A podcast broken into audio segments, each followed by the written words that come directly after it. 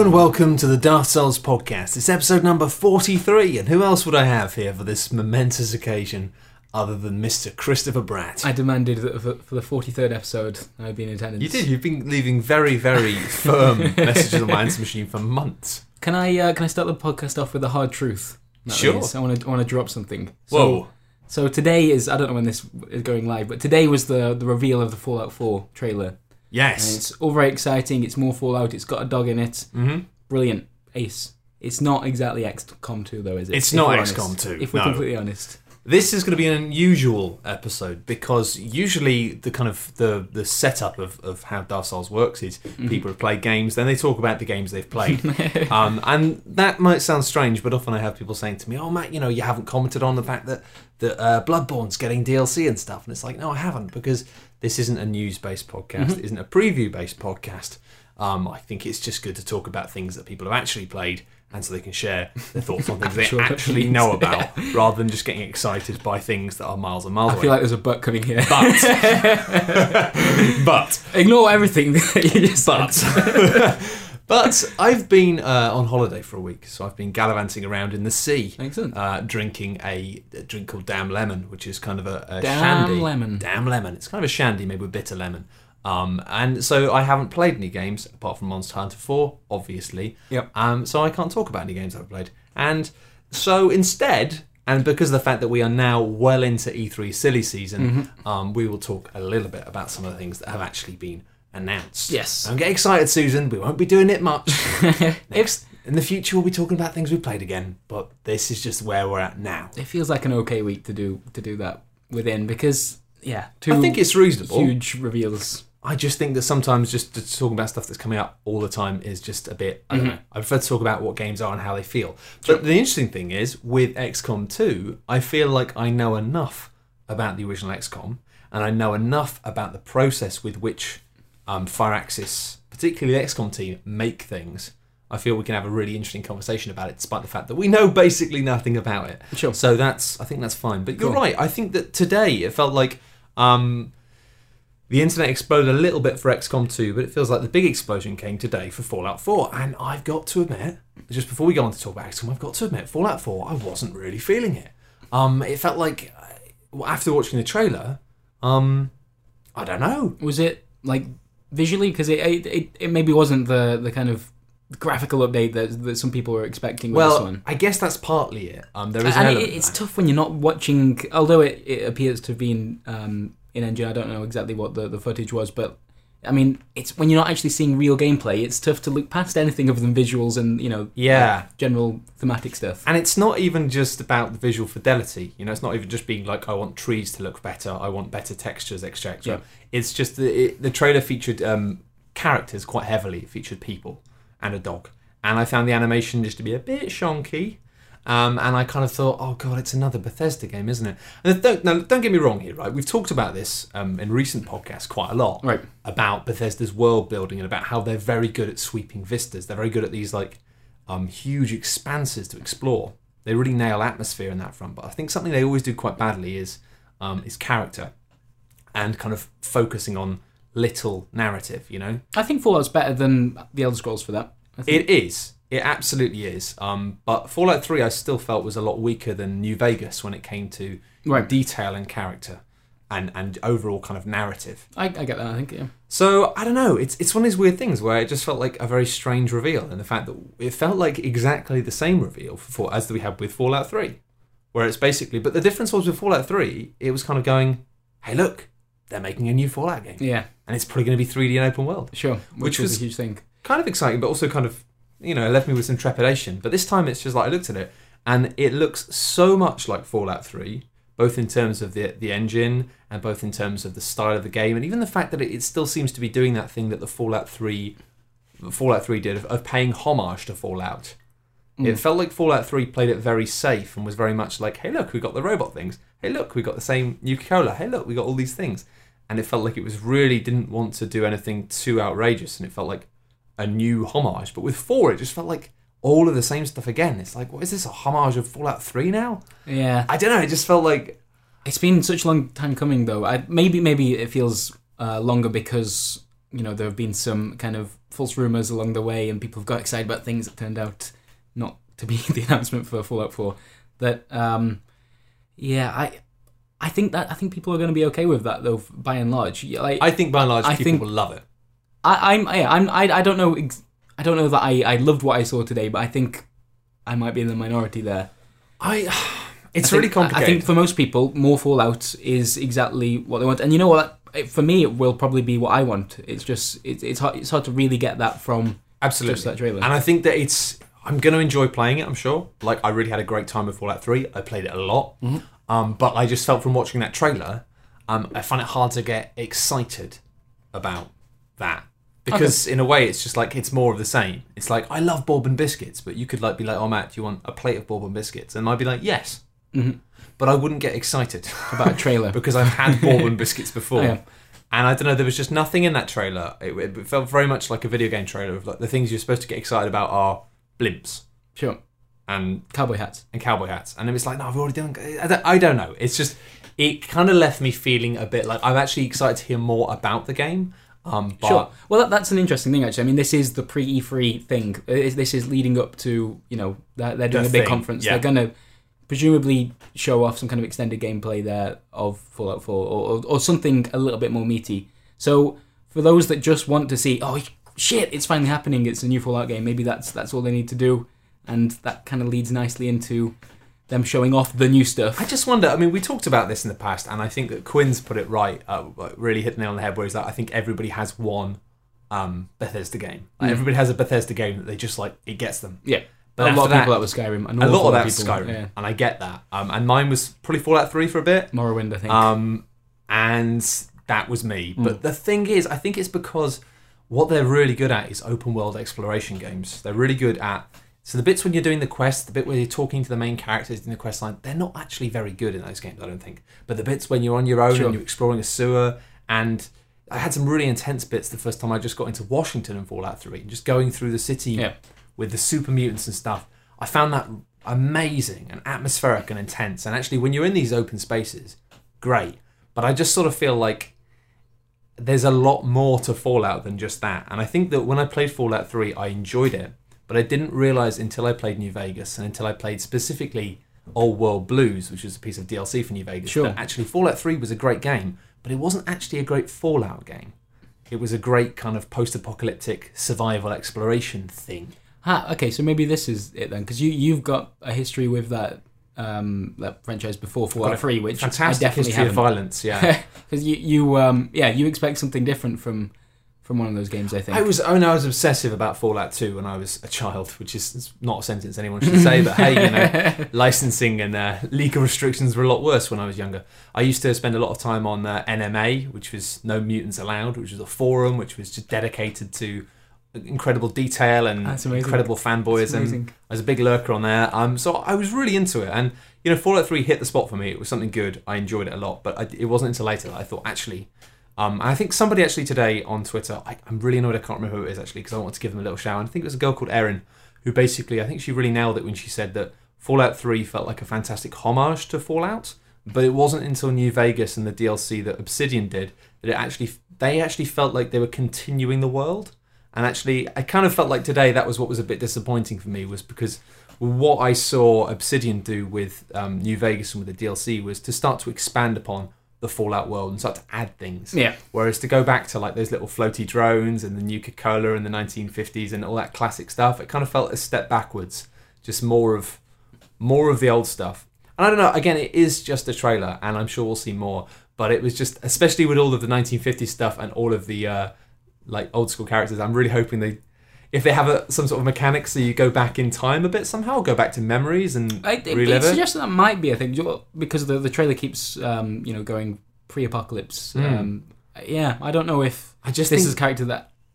Uh, I just think Bethesda are so bad at humans, and I, I really, I don't know. I, I feel felt like what they did best was the bits where you're on your own, walking through a desert, fighting stuff, shooting stuff, but they just don't understand faces or how people talk. and um, even that's Skyrim, why they've in- introduced a dog because you can care about dog. Everyone cares about dogs. Like I know, right? That's we all. Oh, Oh. there's G chat. It's G-Chat, turn it off. you everyone expects already that, that there's going to be some emotional um, moment within within this game now that involves the dog. It, it just it it's it's one of those things. It's just Which is weird though, actually, because I think there was a for Fallout Three. I think they actually they made a bigger deal of the dog in Fallout Three called Dog Meat. I'm not sure if Mhm. you ever encountered Yeah. it. I didn't the first time I played it, and yet that I I think featured um, in the kind of pre-release stuff. Like that, this that was like, look, this game's got a People dog in it. It's your pet. Dogs done. So yeah, I don't know how. Maybe that will be just a companion that you can bump into. It feels again. like a really yeah, it might be, and I don't know. It just feels like I had a really complex set of feelings towards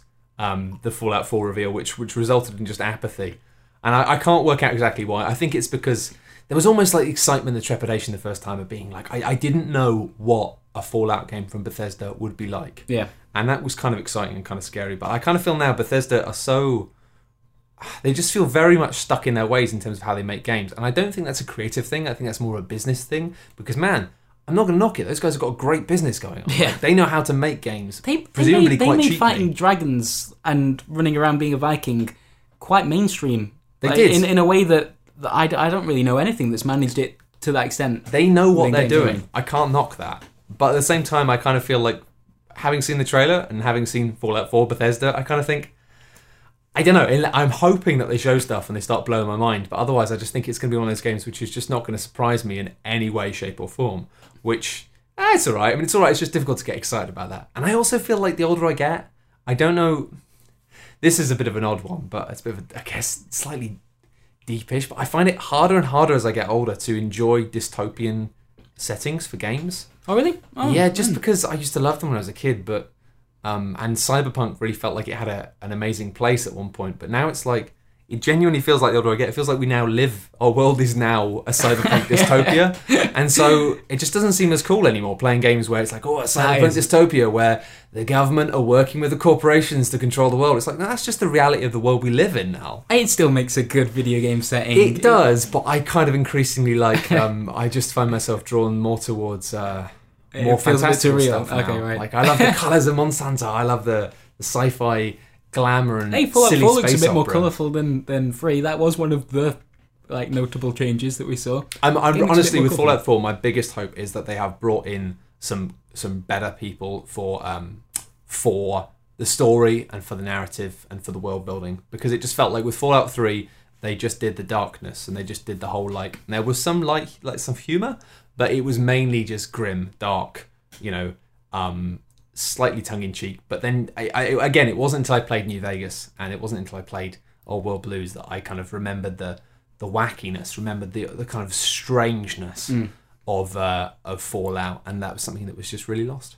So I think it's going to be good. Don't get me wrong. Um, I just think having played Skyrim and, and found that I got really, I really bought into the hype with Skyrim, and I got really into Right, it. right, And I played it for about twenty hours, and I enjoyed myself. But then I walked away from it feeling quite empty, and I just sort of feel like, ah. I think I'm just a bit upset that I think Obsidian did such a good job with that series, and Mm. I know that's a really contentious point. A lot of people really disagree with that, um, but I just feel like Obsidian was. I mean, Obsidian started off being a lot of Black Isle and stuff, so I, I, I kind of feel like it'll be good. But You just need it to surprise you. There's a part of my heart that knows that Fallout is in the wrong place. Like it's not. Bethesda do an okay job, but I just think ah, there are people out there who could do a better job, and I honestly believe that. And it's just, it's one of those things. It's one of those things. That's what Kickstarter is for, man. it is. It is. It is. You want to make a, And I can't a Fallout game that's not called Fallout? You go to Kickstarter. It's just for someone else. I guess this is actually just what happens when people love bands and then the bands they love like change, like with Muse or something. I just accept that now Muse are not for me, they're for someone else. But I used to like them. It's fine. Whatever. I'm just a curmudgeon, all right? Yeah, I'm just you- an awful really person. Anyway, let's roll on Well, to. now that we've just like rained on everyone's enthusiasm for Fallout 4, let's move on to something we are enthusiastic Yes, about. I mean- XCOM 2. Mhm. That's a whole nother kettle of fish. sure. and I'm so excited about XCOM 2 for mainly for one reason actually, because something I think we talked about a lot already, and I really hoped for was I just I loved what they did with XCOM, but I thought that I, they'd done such a confident job of making it their own in very subtle ways Mhm. that I really hoped that when they made another one, that they would feel free to just go off the reins a bit Sure. and not try and reinvent the original. And I was really worried that we'd get XCOM 2 Terror from the Deep. I actually didn't have any idea what to expect from a sequel from that game. Uh, of Enemy Within w- was very much a kind of expansion to the the unknown kind of template, and I just didn't know. not that the the overall story in XCOM has has never been that important for me. It's always the individual kind of uh, kind of stories that you create for your characters as they they do heroic things and then die horribly or whatever. Um, but I just didn't know where they would take it, like what where, where the sequel would even be set. I think, like as we said, like if you look back at the original XCOM series, they they went underwater, like they went to alien planets, and and that feels different. But neither of those sounded that appealing to me. I kind of feel like the general impression of uh, the second game was it wasn't received terribly well. I think. Terror from the Deep is this. Yeah, Right. Terror from the Deep, I think, was turned around quite quickly. And I Okay. think it was just like, what can we do? And so they just set the levels underwater, and it was very similar. because it, it needs to feel it needs to feel different. Um, and I yeah, I just didn't know what, what they were doing from that. But this this whole idea of playing almost a resistance, um, and I don't know about you, but the the kind of theory that there's been going around a little bit is that maybe uh, XCOM two is set after um, an unsuccessful XCOM campaign Because, It's supposed to be, yeah. yeah So I'll, I'll run through people the basics in case they've Sure. missed this news. Um, XCOM 2 is set in a world where the aliens have basically taken over, Mm-hmm. and now everything's all nice and shiny, but being run by aliens. And rather than being a government-funded agency, you are now a guerrilla group. So you're on the run, you're hiding from people, and you're trying to take back the Earth one bit at a time by basically disrupting them. So it's very much guerrilla tactics, and the idea is that it is after, um, it's set after the first game, but the idea that you didn't win. So yeah, or so when you- potentially there was a, a, a second invasion or something. But I I, I prefer the, the idea that it was an, an unsuccessful campaign because I think when you do lose, you, you kind of you go back to the XCOM board and you see a I'm pretty sure they said that. I'm pretty sure Right. Solomon's actually said, "Oh yeah, you know that, you know how when you run out of money and all that, and Yeah. the aliens take over, that's what's happened." Yeah, and that's that's a really cool place to start. It's awesome. Next game, I think. It's awesome. Although it doesn't. It's one of these things where I hate myself for thinking this, but when I was looking at it, I'm like, it doesn't quite make sense. Because having finished the campaign of Mhm. XCOM, when it has that bit at the end where it actually has some story about what the aliens were there for, it's somehow like knowing what they were there for. If they beat you, I'm not sure they really want to like keep your planet and look after you like like Oh, because they were they were kind of yeah because they weren't really testing interested you in and, you, and seeing if you could be added to their. But then again, maybe it's a breeding ground or something. I don't yeah, know. It- I don't know. could That be. kind of makes sense. Yeah. But it's um, it For, looks, for, in terms of gameplay, for somewhere for your game to start, I like it. I love it, and uh, the thing is, it raises so many questions about um, the kind of strategic overgame, right? Because if you're no longer being funded, then it means you no longer have that whole system of trying to keep each continent happy. to presumably- money in. Presumably, they'll start off by distrusting you, and even the people like themselves will think or will be brainwashed into the idea that you're. Exactly, and I think It's no there's some fascinating ideas going on here, and I'm really excited about it for a number of reasons. And in the trailer, it shows this um, this kind of dystopian city with Mm-hmm. cops and stuff, but obviously they're all being controlled by the aliens. But the people are relatively happy, and they're Yeah. all just being scanned and walking around, and they're just so clearly there's an element of brainwashing going on here. And that's cool because it reminds me loads of Syndicate and Syndicate Wars Sure. of this idea of being like a populace that is being controlled through like trickery, basically a, a facade. Um, and I'm really hoping that that's part of the element of the idea that when you are actually having these missions to begin with, um, people will probably like you know civilians will probably just be running away from you Yeah. rather than just standing there and hoping you'll rescue them. The chances are they will see you as being a threat, Mhm. and I'm not Te- you'll be called terrorists immediately. Yeah. that's the word. That yeah, will be. um, and I love that, and I love the idea that you part of what you'll be doing will be to break this spell. So it'll be not only will you be trying to avoid, um, you know, collateral damage by hurting civilians because of, um, the, the- yeah, it's not just about morality there because they will actually hurt your your image in it, within that area, and you're trying to win over the, the people to fight back, right? and I wonder. I mean, they've talked about apparently. So you're not going to have your traditional base anymore. Your base will be a flying ship, Yeah, a helicarrier. a helicarrier called the Avenger, which is a reference to the original XCOM, not the Avengers movie. That was a very Um, much I think you'll find moment there. Yeah.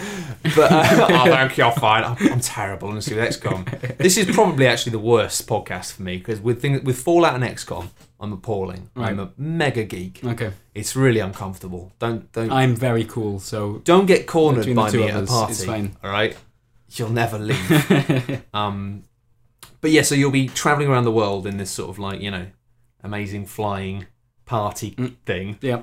and you won't have a base. And they, they talked about how apparently control of territory will be a really major thing. So I'm presuming, and this is me getting into proper hypothetical terms right now. Yeah. But this kind of makes sense to me, so hear me out. I reckon if you're not getting funding from these places, it, it will probably be a case that you will fly in and try and take locations based on the assets that will be there. So that'll be similar to getting rewards. Um, but then the assets can still be humans, but maybe in a way that makes more sense. It could be like there are some re- there's some really good scientists here Yep. at this university. If we take this area and get this university, then we'll be able to switch off the brainwashing. And I'd love it if they made it so that actually by completing missions and removing whatever is brainwashing these people, whether it's like specific aliens or beacons or whatever, you actually then gain rather than gaining money as an asset, you gain people. You Sure. actually you liberate people from this like brain stuff. Well, mon- money was made sense for for the the game, but it was always a bit of a weird thing for for XCOM. I thought because presumably the, the entire world wants you to be successful, and the Nah, idea of like man. it having to be oh well at least to start with. I thought it was too optimistic. Could you imagine that if everyone worked aliens together? actually like attacked Sure. the planet and there was one one team of people going, "Hey guys, but look, you fund us all." It'd be like, "No way." China would be like, "We're funding our Chinese team." America would be like, "No, we're funding Okay, our." well if they've got into a situation where XCOM exists, the the idea that you have to pay someone to make you a laser rifle just blows my mind. Why are you not giving it to me? I'm Come trying on, to mate. fight the Come on, mate. aliens. Owe a- I'll owe you, owe you a favour. I'll owe you a favour. yeah, just do me a freebie. Come on, just do me a couple of plasma rifles on the free. You will get to a point where you'd be like, "Look, I will pay you back. Look, if you don't do it, we got everybody's going to die." Like, let's not forget that core principle. All right. you're right. You're right. Um, But yeah, I, I, I like that idea as well. I, I um something I wanted to see a bit more of in in XCOM uh, Enemy Unknown. I think they, they started to introduce this with within was fighting over um, territory and the kind of the buildings that you're fighting over make sense for your campaign outside of that. It's not just a battlefield. It's you know these are important locations. I've uh, been playing a little bit of Massive Chalice recently, which is a Double Fine turn-based strategy Mhm. game, and occasionally you'll need to defend keeps um, that you've built.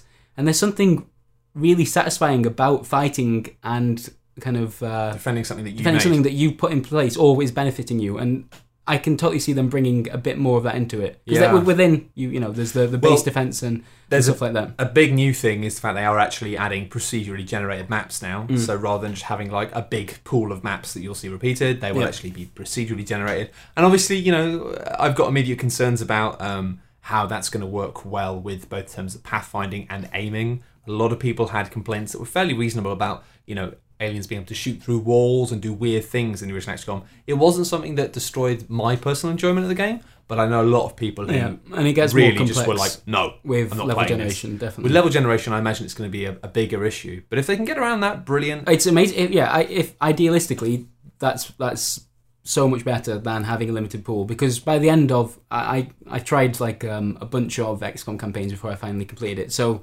you know, Yeah. after like, after "Oh, a few, you, you recognize it and you start.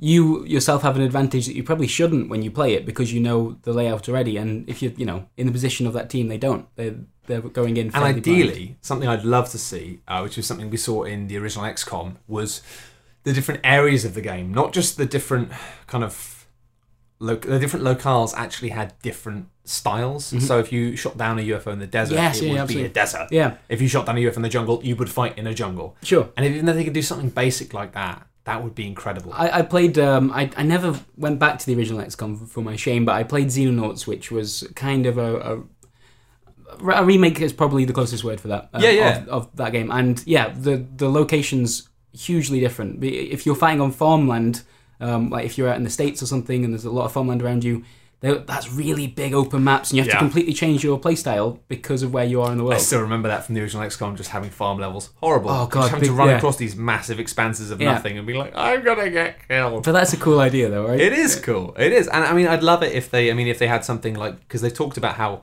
controlling um, locations is going to be really important. Um, but it, you know, we know from how this works, it's not going to be some clean sweep, hop around the world, gradually removing stuff. Hmm. There will be pushback, and if we have a situation where it's procedurally generating the maps, but then saving those maps Yes, somehow, then you've got you then have to go back yeah. and fight an area you fought before in. But that that would be awesome. Yeah. Some other stuff that's incredible about it is the fact that because we have this whole idea of the fact that you are assaulting the areas, um, it means that rather than it being a case of there being some aliens dotted around the level and you just turning up in one group and finding them, now um, guerrilla warfare is a big thing. So actually, you get to choose when you initiate, providing you don't get spotted. Which means you do actually have this sort of they're proper implementing a stealth system, which means you can sneak in and you can basically overwhelm people. And I mean, I'm really excited by this just because there was a lot of really cool stuff in XCOM in terms of systems for sniping, etc. Like, and I, but the problem was, I found it wasn't until the expansion, it wasn't until Enemy Within that it really gave you the tools you needed to properly take advantage of that. It always felt like it'd be a real arsehole trying to get on top of a roof, and then you get on top of a roof with a sniper, and then you wouldn't be able to do anything with Yeah. it because he wouldn't be in the right place. So yeah, this time around potentially there's going to be more chance for like preparation beforehand. Yeah. I, I really like the idea of like picking your moment to to strike a location, and they're not necessarily going to be ready to defend it straight away. They may be just, but there'll be some formation to it. So It reminds being able me to of- scout yeah. around the edges, look for, for a weak spot, and really make your first hit count. That appeals. For me, um, one of my favourite things ever was probably in the first Rainbow Six, which you might be a bit too young for. I didn't play it. I don't think I'm too young. It was really complicated, to be honest. I struggled with it when I was I was quite young at the time, Mm. and it was like it was it was not easy. Yeah. But again, a lot of that game was about pre-setup. It was about like you stand here, you stand here, you stand here, you stand here. I press this button, you all kick in the doors at once, you all move in.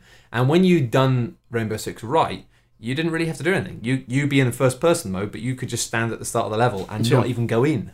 Like you didn't have to do any shooting. You could just tell them to do it, and then hooray, you've solved the you saved the president's daughter, etc. Mm-hmm. If it had an element of that, where you could have like a sniper on the roof waiting, and then some guys in the room, and then sniper opens fire, and then the enemies just instinctively run back into the building to then be like running into Sure. a barrage of fire, that would be amazing. And there'll, there'll be, still be some risk involved in that, presumably, because you know you you you'll have a good idea of what's going on if you if you've scouted everything. But if you get spotted midway through this preparation, yeah, your sniper's just run like climbing up a ladder, then you know you can still you can still fuck it up, and that that that's that's cool because the game's the game needs to feel different. yes, It definitely does, but there's a reason I really like Enemy Unknown. Well, it really feels they've learned from Enemy, Enemy Within, actually, because one of the things in Enemy Within which I thought really changed the dynamic of the whole game up was the infiltration missions. Hmm. The way you'd send in one person on their own, and they would have to wear civvy clothes, and they'd have um, just a pistol, and they weren't allowed to carry like everything. Sure. And that was great because it meant that you you wanted to send somebody good in, so they'd be still useful and still able to survive, but at the same time, it was As a risky position a real be risk yeah. because it meant that if you wanted to have this covert element, you needed to drop everything. Yeah. And I imagine that actually we're going to see a lot more of that. This idea that actually with some missions, if you really want to ace it, the way to do it will be to split up, surround people, then open fire and decimate them, just destroy them. Um, rather than starting the, the the entire encounter already in cover and, and kind of uh, fighting back right well, it, from the, the beginning. yeah, the fascinating thing about Enemy Within was it felt like a lot of it was built based on how players had played the original XCOM, and players had played the original XCOM in a very uh, cautious way, both tactically and strategically. You'd move all your troops in very, very slowly, put them on Overwatch, put them on Overwatch Mm-hmm. Yep. until you found them, then you pin them down, you destroy them. Whereas, you know, the way it worked uh, with Exalt was it, it swarmed you, it surrounded Sure. you, it forced you to play differently. and within within changed that um, in a big way using the meld system as well. It, kind of it, it it saw that as a bit of a problem Yeah, and, and started saying right, well, if you're going to take your time, you're going to lose out on this important resource. And the really cool thing about that is that that was actually a different team uh, for the most part. Jake Solomon, the the creative lead on Enemy Unknown, uh, didn't work on Within. The moment Unknown stopped, presumably he started on two. yeah. So although this seems like quite a, a quick turnaround, they've been working on it since 2012. Oh, 2012 yeah, yeah. but it's given them a chance to, to give it to brand new people who have done stuff that they didn't anticipate, and now they get to cherry pick the bits they like from that and introduce it to. Well, that's the what, that's what I'm so excited about is the fact that um, Enemy Within was uh, an kind of expansion, an update, which had a really savvy understanding of how players had played the original game and how players had abused it, Yeah, and yeah. how players had slightly spoiled it, and it fixed them. But the thing is, if you're fixing something that's already been broken, then it's always going to be uh, slightly shonky, you know. And the meld system was a good fix, but it wasn't ideal because Mm. Yeah. it was added in afterwards. Where it seems like by completely reinventing the way that th- things work in XCOM 2 by having a different strategy layer that involves just different systems, Sure. and by having a new updated tactical layer that rewards risk in a much more substantial way from the off, Yeah. it should be Really, I'm really, really very excited by it because it, it's rather than trying to fix something. If they come in and be like, "Yeah, it's the same now," you've got meld and stuff, it would be like, "Okay, that's going to be good." But this is a really interesting departure, and they've clearly learned from Enemy Within. They've, they've changed the classes around, like the way now Yeah. they've made it so snipers are now sharpshooters, and so now you can have a sniper who specializes in pistols more. Um, that's really interesting. Yeah, I think as well as Enemy Within, I think they've like uh, I know Jake Solomon has, has talked about Long War before, and he's a fan of it, and the, the Yeah. kind of different stuff they've done with classes there. And yeah, it's it's it's great, really, that they've been able to watch all this stuff whilst working on the sequel.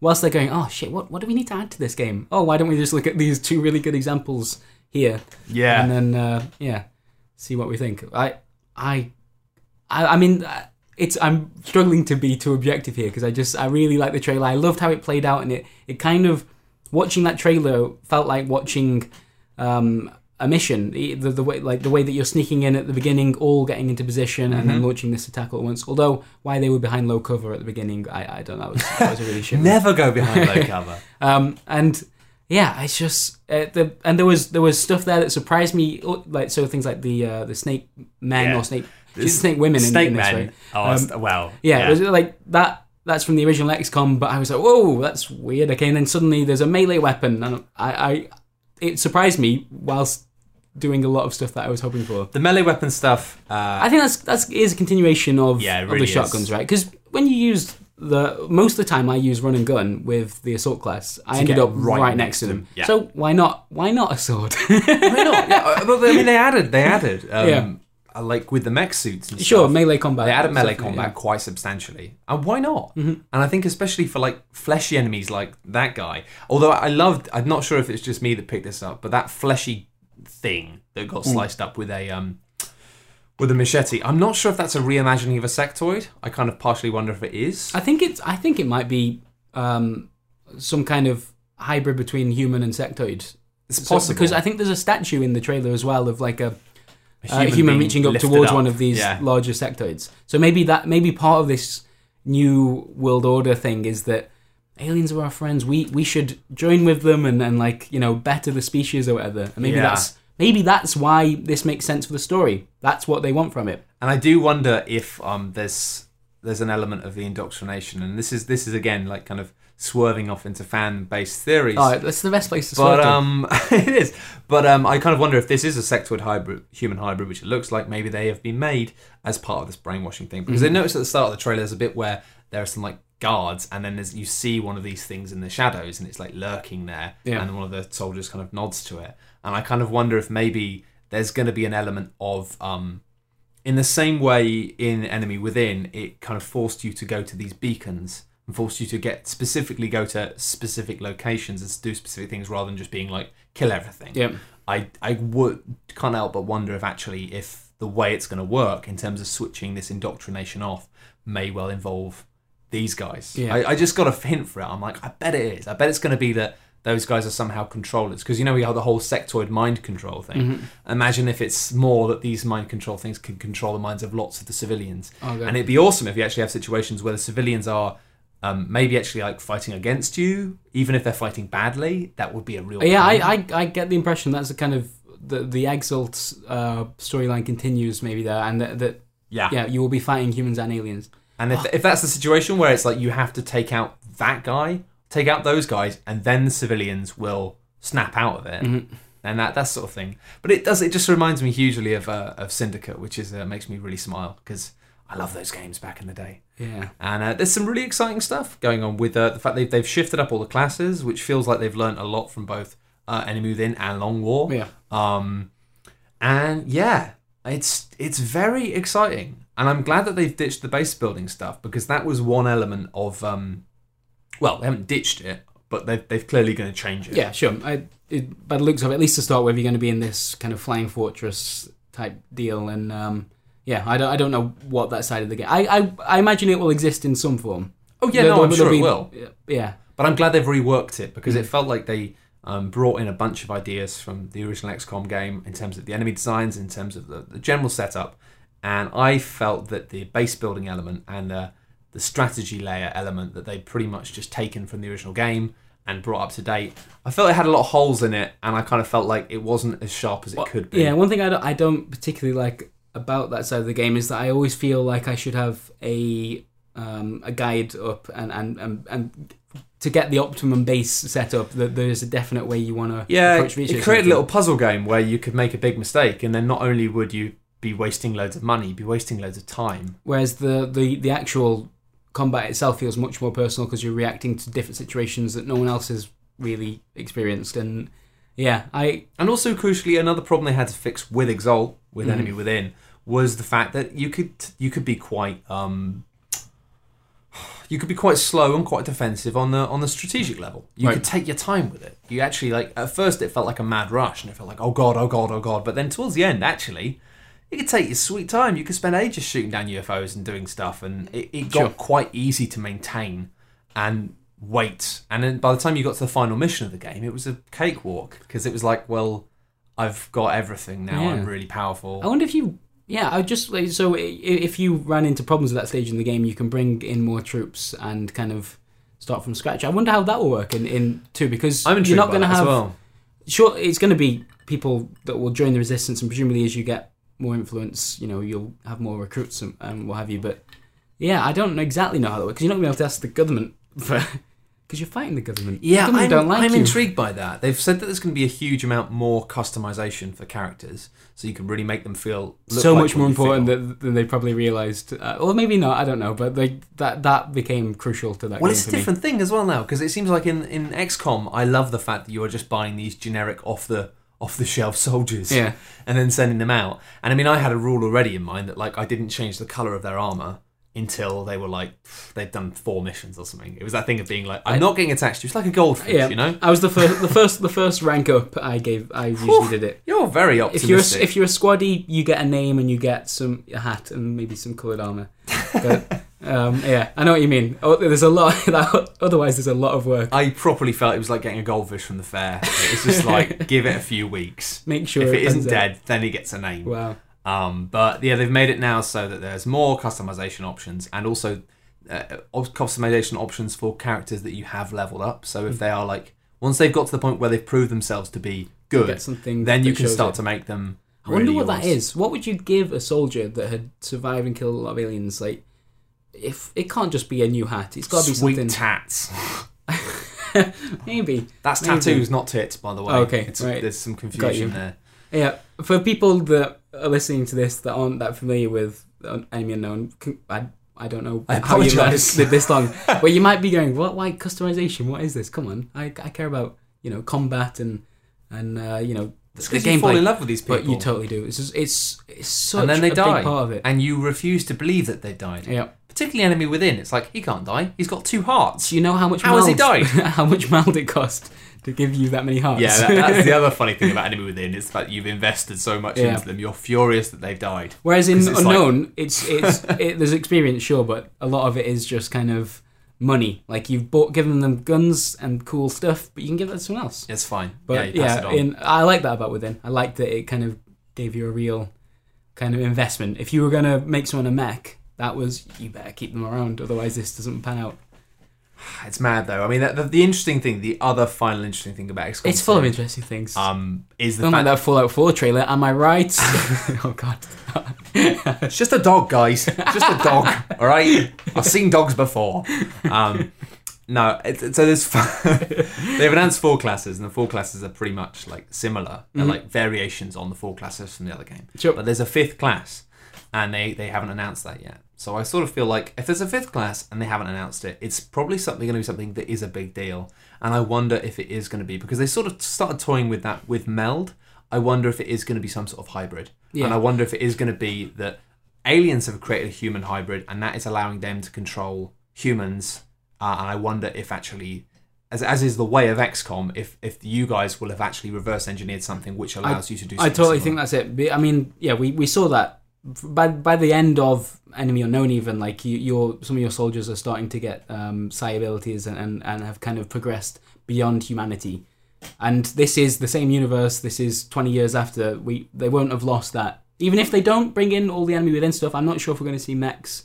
Um, I, I I really Yeah. don't know. But that that that stuff is very much a continuation of the game they made. I reckon mechs will. I'm less sure about vehicles, particularly as they've made it so that there's the, the kind of replacement for the support character now um, has a lot of like Has- know, has a local drone. stuff. He has a little drone. Yeah. Because I kind of felt like um, the the tanks and floating drones and stuff you have in XCOM were a nice idea, but one in both games, both the original and the remake, Mm-hmm. Yep. things that you just didn't really Same, yeah, uh, use they- or have an impetus to. Uh, early, early uh, I'll try that again. Early game, if you get them, they're they're incredibly useful, and you can use them for things that soldiers can't do. You can use them as cover, but the fact that you're taking them on these missions and they're not getting experience just meant that I never ever even considered it. I Yeah. just thought if the, you know these missions have got to give me something back. That's part of the yeah, that's that's part of the game. You, you're Yeah. progressing. You're trying to get ready for the final encounter. I'm not taking it. A tank does not have an experience bar. No, I'm not interested. But I really feel like we're going to have some cool walking in plain sight thing. I don't know why, but I just feel like there's going to be this fifth class, and this fifth class, one of the things it's going to be able to do is it's going to be able to walk around these streets unseen. Bef- oh, before. Yeah. And Oh, I, so they I could be just like feel, a scout. Okay. I really feel like there's going to be something where it's going to be, for whatever reason, you're going to have the ability to, like, to trick, like, th- these aliens and trick, like, They'll the- def- yeah, I, I would be. I, I wouldn't be surprised if it was something that, that brought in some of the sectoid abilities in the sim in the same way that that, that sectoid the tall sectoid looks like a hybrid. You, you will have created something and has some of their um their, their powers involved. That that, that I'm just, excited, that just excited. works. And also that is a that is a good class to hold back for a reveal of some kind. Yeah, I mean, that's the thing is, it's it- not, it's not going be to be something like different. the mega sniper yeah. because it's just not. It's a medic. Oh, great. I'd love that if they did that. I It's the medic. He can heal people. He can bring people back to life. Aren't you guys excited about that? That's an amazing thing to be able to do. The world is a beautiful place. Only on IGN first. yeah, that would be a weak week for them. uh, uh, yeah, but I think it's just the fact that yeah, XCOM 2 is it's very exciting to me. Um, it's one of those things where I'm kind of glad that XCOM was not a bigger thing. If they if they brought it back as a remake with a new studio earlier, I think people might have been a bit more protective of keeping the IP in the kind of universe that had already been made. But because it's been such a long time, and because the new XCOM has done such a great job, I'm really glad they've just given them the reins to be like, do what you want with it. Yeah. Because this is just so new, so fresh, and I'm so excited because mainly because of this guerrilla stuff. It's the fact that what XCOM does best is um, tension, and this is, this is just going to be. I can see already it's going to be a, a really new flavor of tension. That's going to really mix up the dynamics. So you'll Sure. have the strategic layer of being like, what are we going to do? Where are we going to go in the world? What are we going to liberate? What are we going to try and steal? What what's the best thing to do? But then when you're in the mission, it's not that thing of being like trying to find the aliens and then bang, you're in the fight. And it means because the problem I found with XCOM was actually it was exciting at first, but when you became quite good at XCOM, it became quite repetitive. That beginning of a mission was just that thing of very slowly pushing forward, Sure. pushing forward, and it, sometimes it got really boring. You'd be like, And it you was could- tense, but then it was like, oh come on, where are the bloody aliens? You could totally game it. So you, I mean, when I played Long War now, my I start each mission by sending someone forwards like half of their turn. You, you get kind of two movements Yeah. to deal with, and if they haven't encountered uh, an alien group, everyone moves to that spot. They don't have to be in colour, It doesn't matter because I know they're safe now. yeah, And you keep doing that until you find a group. Something. And yeah, so it, it feels like you're you're just kind of testing the water. Then you find someone, then you're on the back foot, and you try and you try and uh, you know hold your ground or whatever. And that that does feel too gamey. Whereas if you're planning some kind of, I just like the idea of an initiation where you've scouted around the map at least as much as you can. You don't know everything, I hope, and then you're like, right, this is the moment to strike, and then the, then the game changes. It's a really exciting dynamic, particularly if it's going to put you up against teams of things which are bigger and nastier than you are, Mm-hmm. because it, we have that sense of if you if you mess this up, then you're Yeah. going to be a lot of trouble. yeah. And that feeling of being like you need to get this initiation right, Mm. and if you get it wrong, that's going to be exciting as well because then it means you've got this incredibly tense battle to try and get the odds back in your favor. yeah. I'm excited, and it's like I don't know. I think it's because, in contrast to, to Fallout 4, where a team did a, a pretty decent job of making a, a really good, fun, um, open world game, like XCOM, they just nailed it so hard. Um, and it felt that actually when they didn't, it was because they were being slightly held back by um, the f- original formula they tried to use. To see them having the bravery and having the sign off to go and reinvent it and Yeah. do something completely new with it, I, I I have genuinely never been so excited. It's for a great. I- I'm I'm delighted for them as well because every every turn-based strategy game I've played since then has been inspired by it, but but has, has taken yeah, and I'm always chasing the, the next XCOM. Chasing the next hit. and the developers are as well. I think everyone is trying to like um, permadeath has, has kind of become a much bigger thing because of that game. Yeah. and a lot of the kind of rules that they put in place are the standard now. And yeah, I, I like I like that they they haven't just made the same game again. By the looks of it, this is all only a trailer. Fuck it, they may have just it may just be the same thing. Tricked you. gonna sound like it's idiots. the same. Here's the medic. But yeah, but it doesn't look that way. No, I'm I'm I'm I'm very hot for it. Anyway, Fair. let's um let's see some questions. All right, cool. Stevie Teese asks, "Do you have any stories from XCOM that you'd like to tell other players?" Once upon a time, there was a little man and a big alien. No, I, I to be honest, um, this is just sounding like a complete plug. But uh, if you've uh, if, if you're a big XCOM fan and you've got the time, I'd recommend watching some of my little video series of the XCOM because there's one episode I can't remember which one it was off the top of my head, but there's one episode of my Enemy Within playthrough Right. which was just nuts. And long story short, it was a mission which was started off going quite well, went badly very quickly until a lot of my best people were just dead, and it was just I think two soldiers, both of whom were quite low level, up against about twelve Exalt troopers, and it was just Amazing. it looked like it was just impossible. But um, things panned out in a way which was quite spectacular. And I, by the time I finished recording that mission, um, I was shaking. I was literally shaking. It was one of the most intense experiences I've ever had, and it was nice because it was a good payoff for. For all the people who probably put about fifteen or sixteen hours into watching me Yeah, play. sure. Yeah, that, that is a huge part. I always, um, in, in my first squad, every time I played, I played on classic Iron Man from the very get go, and I didn't really know XCOM very well at the time. So I ended up playing about a dozen campaigns by the Mm. time I actually completed it. And every campaign, I always had a soldier called Barry Smith. I just thought it was quite a nice name. it was just, you know, local hero Barry Smith Come on, Barry. aliens. Come and on. It ended up. I just picked it because it was a fun name, and it ended up becoming a title almost. So whichever soldier had done well in that first mission would be given the title Barry Smith. It didn't matter if it was a, a man or a woman. it, it transcended gender, and um, yeah, I You thought are this. It's like Legend of Zelda, isn't it? Like you're you are the Barry Smith of this generation. Yeah. there you are. Have these green clothes. uh, yeah, I always, I always like that, and then I would get overly attached to that character, and uh, yeah, I don't think they. I did love that. it. I, I love that where you could name the um, medals. in Yeah, that was really nice touch. Just because it meant you could almost like in a Zelda style way carry on the canon of your previous runs. Sure. Like I think one of my early characters and one of my first XCOM runs was called Noel Edmonds, Of course, and I got annoyed because I think you couldn't quite fit in Noel Edmonds cycling proficiency badge as one of the medal names. But I think the Noel Edmonds cycling proficiency badge is a soldier that's good for so a medal that's good for soldiers. Yeah. Personally, Yeah, that's uh, that's is quite cool. You end, it's almost like uh, it's, yeah, it's like remembering those that have fallen before you. like yeah. but but that didn't Have this exist in this universe. They The. Charlie Pancakes Award for for bravery. yeah. God, Charlie Pancakes was so brave, man. Fuck. She was beautiful. Anyway, um, Amelia Vileblood asks, "Do you think that this week's announcements so far are any indication as to the quality of this year's E3?" And Phil Walters, uh, Phil Wall asks, "It's game announcement season. Are early reveals a good idea to beat the E3 rush, or do they risk making the show a damp squib?" Two questions that are kind of similar. Mm.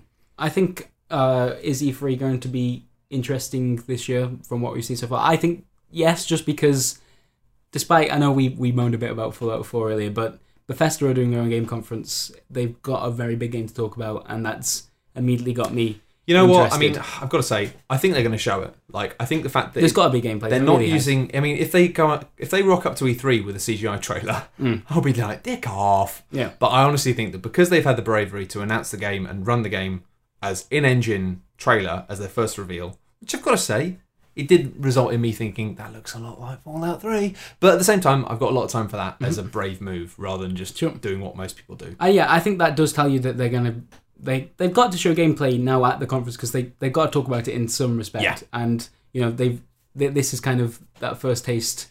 I I that has me more interested in in their conference than than I would have been otherwise. I'm I'm like I'm really interested to see more about it. Mhm. I'm just really hoping there's a change And- because I'm a bit concerned that it's kind of like people complain about remake culture at the moment about how we're getting a lot of like 360 games and PS3 games coming back as moderns. It kind of felt to me just just from seeing that, it kind of felt a bit like they've just gone. Should we just do another Fallout At game least- but on next gen graphics? At least it wasn't Fallout MMO. Imagine that. Uh, we, Ah, we've been saved that. Um, and as, as for whether or not these these announcements, these reveals are, are a good idea beforehand, I think. So Fallout is a different case because they're doing their own conference. This is a build up towards that, making sure that people are interested in watching their conference. XCOM, I probably wouldn't have got the Attention. the right level of attention. Yeah. And you know they're not talking about consoles yet. It would have had to be part of that PC like um, conference that's happening over there Yeah. it, it wouldn't have made sense for them to to you know do the reveal there. I I, mean, they'll probably do it again. I They'll- think we yeah. saw this last year as well, and I think it seems to be quite a common thing now that we have these uh, these pre E3 reveals. And I don't know. I mean, I get it uh, because basically no one wants to have their bonfire being pissed on. Yeah. But it's kind of it does bore me a bit because it means you get all of this, this excitement just before E3, Mhm. and then when you're watching the conferences, like eighty percent of the games that come out, you're like, oh, I've already yeah. they they show the same trailer again and Or then you had go some idea that wow that guys it's fallout 4 and you're like yeah i know we saw this like two weeks ago like so it's not the same kind of insane adrenaline rush but i get it. Mhm. but it must be fascinating to be a publisher at this time of year because they must have this genuine thing of just trying to keep their ear to the ground and find out what's going on Yeah, because if you've got a game that you're going to reveal at E3 and then a competing publisher has another game which is like similar and probably better, sure. then you you're screwed. XCOM, in hindsight, probably would have liked to have gone a bit earlier. Than they, I think they were a bit too close to, to the Fallout news themselves. But yeah, imagine imagine what that looks like if they'd done it in the middle of E3 when everyone's talking about you know all sorts of stuff like that. That game gets lost in it. I think so. It does make sense. It feels to me that it used to be that everything got announced at E3 and that was exciting and it was just like this orgasm board of, Mhm. of stuff, just lots of things, and it'd be really waves of excitement. Whereas now it, it tends to feel like everybody goes early just to avoid one or two big fishes. And for me, the excitement now of E3 is all about what are those big fishes going to be. Sure. It's uh, they're the ones you don't know. They're the things that feel brave enough to know that they don't have to pre-reveal or they don't have to tease. They can just go, boom, There's- and it, it's big enough that it will just shadow out the sun. there's going to be some cool stuff. Like Bethesda have got to talk about more than just Fallout 4. There's going to be other stuff that they'll they'll be showing there. There's there, there's rumors What, that like the Skyrim diaries? How I fought a bear? what are you talking about? Elder Scrolls Online. That's that's. I'm looking forward to hearing more about. That. Um, there's you know uh, there's rumors that the the Rare are going to be showing off whatever they've been working on, and the you know Sony have got to do something big and interesting uh, this year, and I I don't really Do they do? For me, it feels like a year where people don't really need to do anything. I don't know. They just rock up. I think I think Sony have, have done quite a bit of that. I reckon I reckon we need to see. I, I just don't know what it is. I just don't know. What, Morpheus is, is supposed to be uh, relatively soon, Yeah. right? So I guess we'll be seeing where they're going with that. You know, VR is such a funny one because VR is such a interesting proposition for the future of games, but at the same time, it's got to the point where they keep being like presentations about it. But it's it's one of those things very much that until you actually experience it firsthand, it's, It's- like yeah.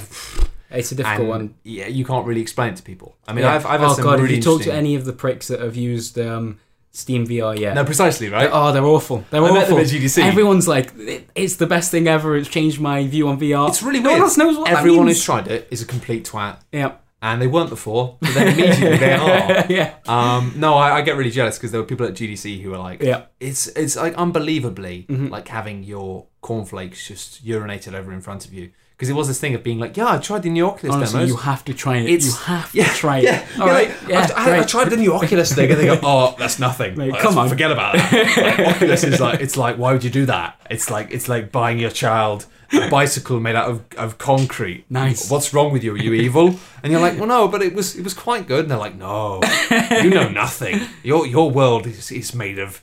Uh, Concrete bicycles. packets and concrete bicycles.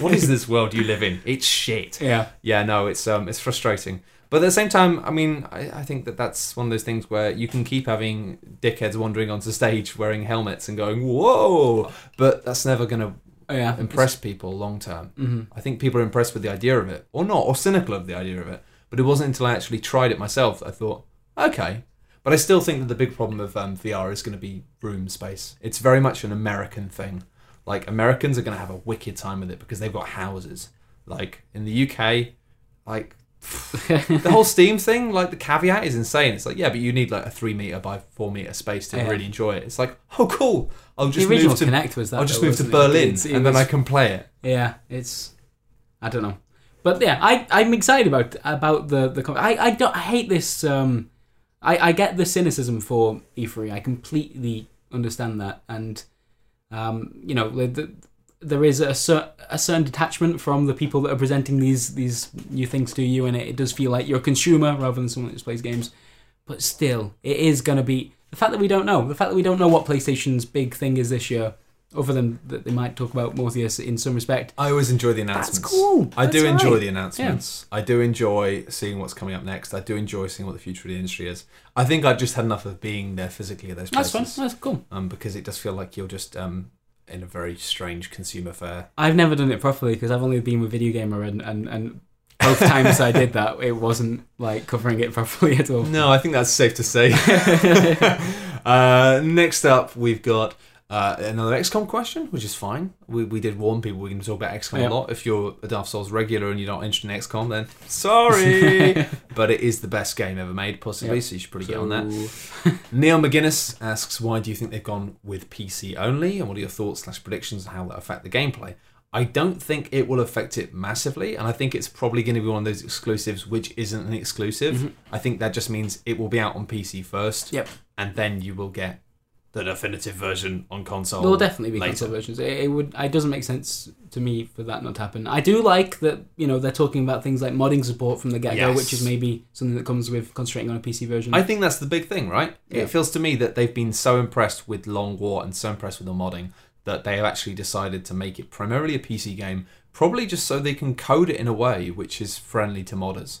Because I think that they've, um, I, I mean, I don't, I don't know, but I, I, I bet my ass that the long tail sales of XCOM have been really good, Yeah. just because lots of people have been picking it up and lots of people Oh, have been checking God, it out yeah. to mod it. And Every time it's on sale on Steam, I see people talking about it all over again. Like it seems to be one of those ones that that yeah, I even now people are, are being introduced to it for the first time. It's just a great game. Yeah. And I feel, especially with the um, procedural generation element, I Mhm. think if they can add that and they can put in good mod support, they could have a game that will just like sell and sell and Sure. sell and sell for years. And it, it does work well on console. I played it for the first time on console, and, and it handles well. It controls well. I prefer it on the PC, but it it definitely works over there, and it will again. Like To be honest- do it. I play. I got so used to playing it on 360. that I play it on PC with a 360 pad. Yeah, I think that's uh, So- that's pretty understandable. Fine, done. Um, ben Taylor says, "Do you think Firaxis will be taking much inspiration from the Long War mod?" We've already talked about that a bit, and the Mhm. answer is yes. Yeah. Um, they've clearly like looked at that quite a lot, especially in terms of the classes, especially Mm-hmm. in terms of making them a bit more diverse, because it felt very much in the original version when you were picking the abilities, there was always just one ability which was probably better than the other one, so it wasn't as much variation there as there could have been. Dan Pierce, um, if you were both in an XCOM squad, which one would die first? And what would be the thing that killed you?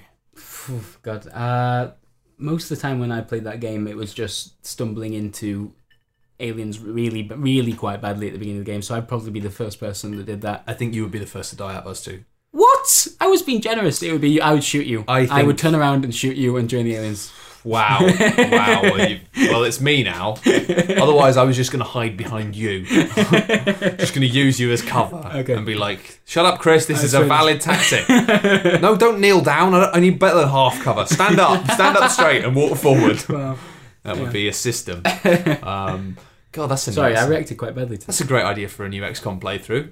Every time my squad has a, a, a member called Chris Pratt, who is somebody who just Wow. stands up just straight. Can you use humans as cover in that game? For, Maybe not. No, I mean, you can. Damn it. You'd have to sacrifice. They need to add that in so You- I can have a rookie who gets killed every time while I stand behind them. wow, I don't want to be that. well, you don't have any choice. It's That's- my computer, that's mate. rubbish. It's my save I file. don't, no, I don't agree. you don't have any impact. No, it's- you don't no, have I control of this. You're not allowed to do that. You can't stop me. Jake Solomon, if you're listening to this, don't listen to him. Put it in as a feature. You can't stop me, all right? This is my life. I'll do what I want.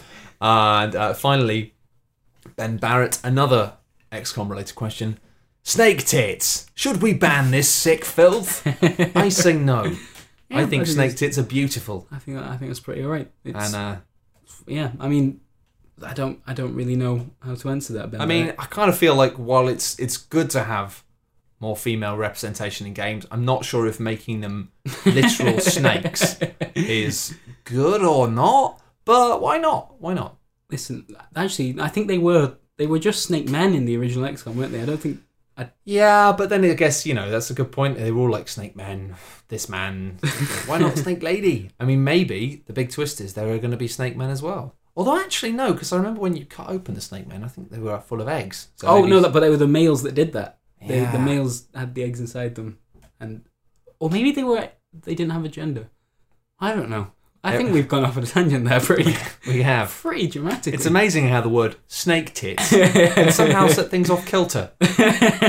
Anyway, um, that's all for episode 43 of Dark Souls. Thank you very much to now Eurogamers Chris Bratt. I Yep. just find that amazing. I'm so proud of him. Oh, uh, for joining me for this pretty much exclusive uh, podcast about XCOM 2, just with a bit of mild cynicism about Bethesda at the start. And uh, just to make sure we had the right crowd listening. I'm really sorry about that. Like, I don't want to piss on other people's uh, bonfires or barbecues. I know that people love this stuff. I think we're all just well, the two of us are just a bit bitter that everyone's excited about Fallout 4 instead, and they shouldn't be. They're excited about the wrong video game this week. I just wish I was that excited about it, but I don't know. I just sort of think like, don't know. I just think they're not the most innovative people in the world, and I'd, I'd like to see it doing something a bit more fresh. That puts them in a good position to surprise you. I really hope they do. optimism. You know, I think the main thing.